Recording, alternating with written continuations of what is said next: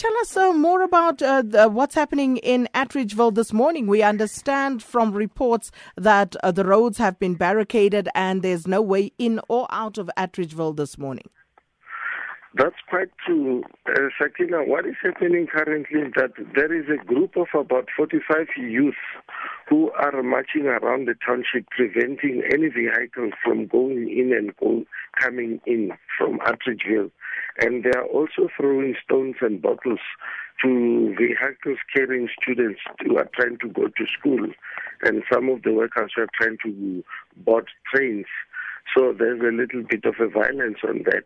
And what is surprising is that the South African Police Service is doing nothing, it's not visible. So you're saying there are no police there, but we heard reports earlier on that uh, police have been deployed and uh, they are on standby for what you was what, expected to happen a lot of foreign nationals have congregated at the Atteridgeville police station for protection. Mm-hmm. Now, that's where exactly most of the cops are watching over these guys there. And uh, the police, yes, they were visible on the roads around 6 o'clock. But now, if they were visible anywhere, these 45 group of, I mean, the group of 45 youths wouldn't be walking around the township preventing everybody. So you're saying it's uh, just a small group of people, a band of 45 youth. Uh, does this mean that they don't carry the support of the broader community of Atteridgeville? No, they don't. It's just a group coming from the local informal settlement there. And surprisingly, most of them are disgruntled members of the ANC branch in Atteridgeville because of these ANC feuds.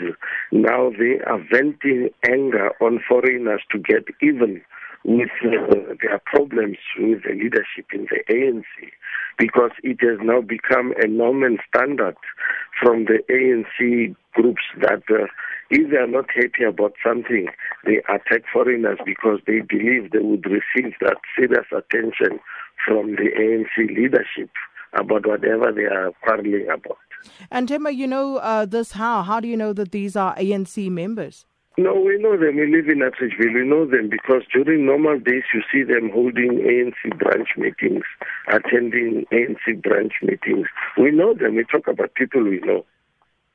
And then, as we understand, uh, there have been attacks on uh, businesses owned by foreign nationals. Um, uh, do you know anything about that? Yes, that largely took place uh, on Monday around at dawn between 2 and 4 o'clock. There were people driving around with vans, looting, robbing these people, and taking their stock, loading on the vans. That largely took place on Monday, early in the morning towards Tuesday. And again, there was no police visibility. Uh, Themba, you say that this is a small group of people, 45. Um, uh, uh, so it, it really isn't uh, too big a group to uh, deal with. But why then have the residents of Atteridgeville, the majority of residents of Atteridgeville, um, you know, not come out to oppose these youth? You see, Sakina, what we are trying to avoid, also from our side, we could come up with something, but we do not want this thing to result in a black on black violence or in internecine, you know. So we said, no, the police must take over this matter because this is not a large group.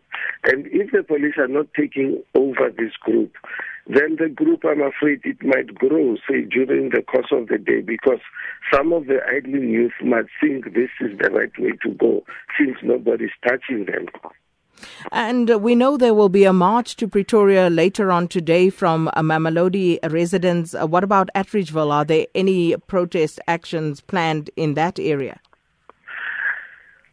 I doubt if the, the striking people or marching people from Atteridgeville will be able to go to Marabastad for that march. I doubt very much because already there's no transport to go outside Atteridgeville. What will they use to reach there? I doubt very much. But I can tell you that as a coalition against xenophobia, with all most of foreign nationals, we expect over 20,000 people on Tuesday, the 28th, because we'll be having a counter march We have applied for permission at Metropolis uh, the other day. Uh, to hold that march in Pretoria. We will be marching to the Union building because uh, we believe that uh, the government must get involved. The government must not pass the buck, and the government must get the police to pull their socks up because if the police were doing their jobs, really we would be having minimal trouble. So, just a final question because I, am a bit confused. Because um, when all of this started, uh, it was said this was, you know, against drugs and prostitution and, you know, uh, jobs and all of these things. So, uh, what is it now? What is this march against now? What is the um, uh, the the protest and, and, and the unrest in the township about now? No, currently their argument is that uh, the foreign nationals have taken over their jobs and they are now taking over the country.